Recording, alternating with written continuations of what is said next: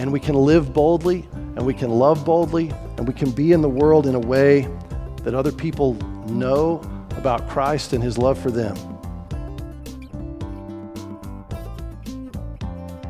Thank you for downloading our podcast. Make sure you subscribe to get new ones every week. And don't forget to check out First United Methodist Sweetwater's website and social media.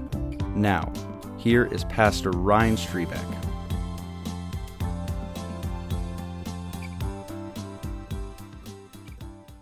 It's nice to be here on our second Sunday back in service together. I'm glad to see all of you here for Senior Sunday. Ryan asked me a few weeks ago if I wanted to do a sermon for this, and so of course I wrote it last night. Uh, so keep that in mind, and also uh, that I, unlike most of the people who come up here and do this, I have not been through seminary, so this may be a little more uh, standard than we're used to, and it'll definitely be a lot shorter. I'm sure all of you are. there you go. I was waiting for it. I'm sure all of you are well aware that our class has had a, let's call it, interesting senior year. We've seen a lot of hardships and a lot of difficulties these past few months. And I was looking through the Bible to maybe compare some of our current situations with stories in the past, which, considering the track record of the ancient Hebrew people and plagues, that was not that difficult to accomplish. Uh, in the end, though, I decided it might be better to choose a story that focuses on one person's relationship with grief and the way he utilized, utilized faith to go through that. So today I'm going to be using some verses from the book of Job. If you haven't read the whole book of Job, I would highly recommend it at some point in the future, though. It's not a very, let's call it, bright read, it's a little dark. Um, this book follows the story of Job, an honest, good natured, and wealthy man that God points to as an example for the benefits of piety. Satan, challenging God's assertion that Job wouldn't turn away from him no matter what, takes everything from Job, leaving him with his children, money, livestock, or even his health. Uh, his condition is so poor that in chapter 3, verses 1 through 4, Job opened his mouth and cursed the day of his birth. He said, May the, death, may the day of my birth perish, and the night that said a boy is conceived, that day, may it turn to darkness. May God above not care about it. May no light shine on it. And he continues in that chapter to say more things that are just as bright and cheery. Uh, even in this, even in this misery, however, Job lands in the end facing toward God and believing that faith in Him was still the most important thing. Now, to draw it back to today, I feel like I need to say that we're not in a boat quite as bad off as Job's was. Like, things are pretty bad right now, but I'm not getting any boils on my face, and I haven't seen any dead cattle around either. So, what I feel is actually the big connecting thread here is the outlook of the book's titular character. Like I said, Job decides to follow the Lord even in his suffering, but it wasn't an easy road to get there. Chapter 3 contains a really painful lament at all that he lost. And later on in the book, Job actually does start to break God and start to challenge him for allowing such bad things to happen to him in spite of his purity, a charge that God actually comes to show up and answer for in person. And uh, I'll let you figure out who won that argument. Uh, Job isn't blind to the fact that what he's going through is awful, and he's understandably very, very upset with it. God allows Job to feel this sorrow, however, and his cries don't fall on deaf ears. In the end, Job ends up with two times the number of everything he had before, thanks to the grace of God. Job's endpoint in this story serves to prove that we, in lean times like we're in now, have to hold out faith that there's a light at the end of the tunnel. The Lord hears our cries and he remembers all of our suffering. What is more important than the end of this book, however, is the journey that it took to get there. It shows us that it's okay to cry out to God when we need to, and He even listens to us and hears what we have to say while also letting us know that it's not our place to inform God of how he's messing up. Chapter 42, verses 2 through 5, have Job responding to God's chastisement, saying, I know that you can do all things. No purpose of yours can be thwarted. You asked, Who is this that obscures my plans without knowledge? Surely I spoke of things I did not understand, things too wonderful for me to know. You said, Listen now, and I will speak. I will question you, and you shall answer me. My ears had heard of you, but now my eyes have seen you. The book of Job shows us, in a more personal way than anywhere else in the Bible, in my uneducated opinion, uh, just exactly how deep, how complex the grand design of our lives that God has created is. And it gives us hope that suffering is not in vain when He is looking out for you. I want to close today by encouraging everyone here to feel what they need to about how the world is right now, but to also keep at the center of your hearts the truth that God is always in your corner. Live in this unprecedented time as though we have an all knowing, all loving God watching out for us. And I think you'll find that things are a little bit easier than they were before. Thank you.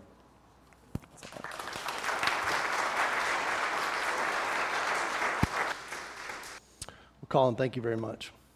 Very good. Very good.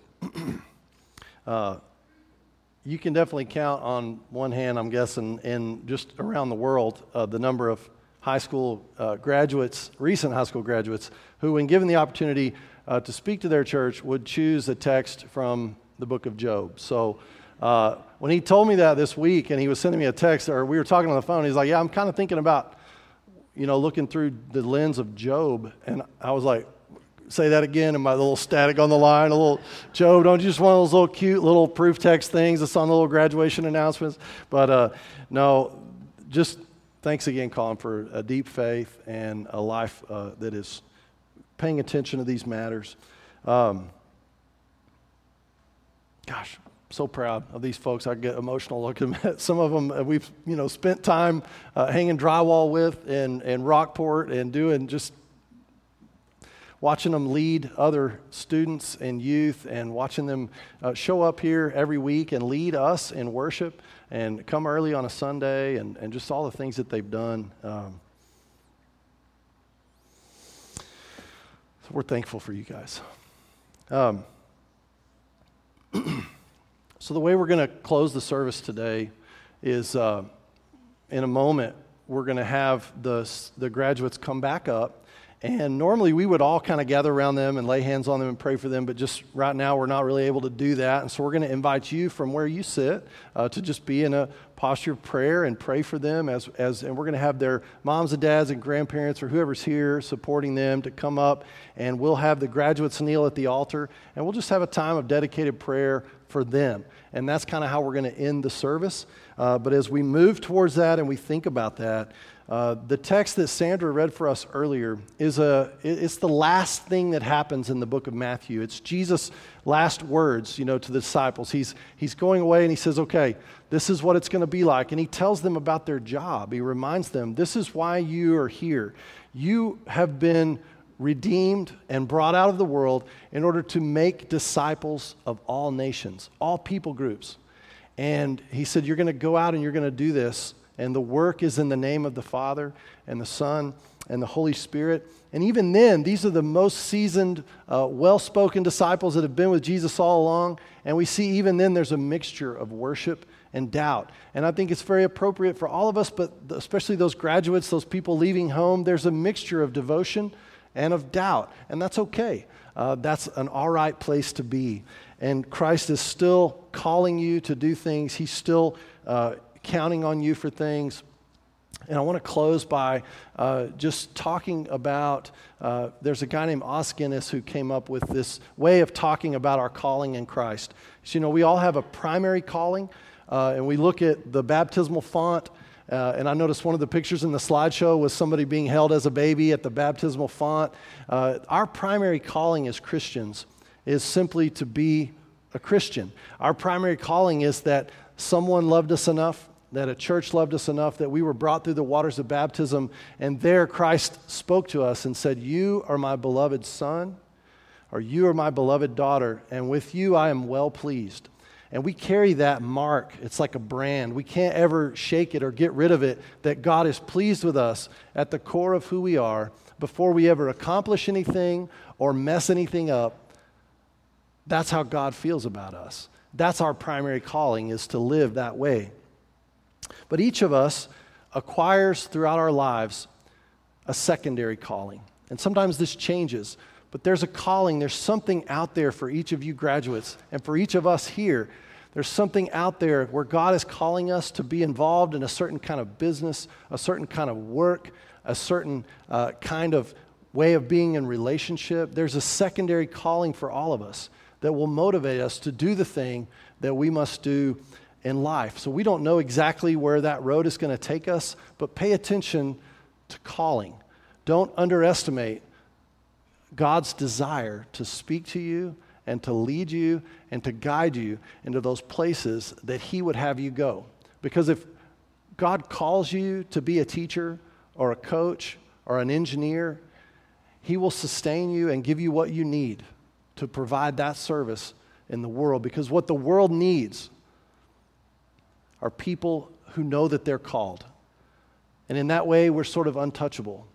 And we can live boldly and we can love boldly and we can be in the world in a way that other people know about Christ and his love for them. And so I invite you as you leave here to work not in your own strength, but with the energy that God supplies. And may God bless you. In the name of the Father, and the Son, and the Holy Spirit. Amen.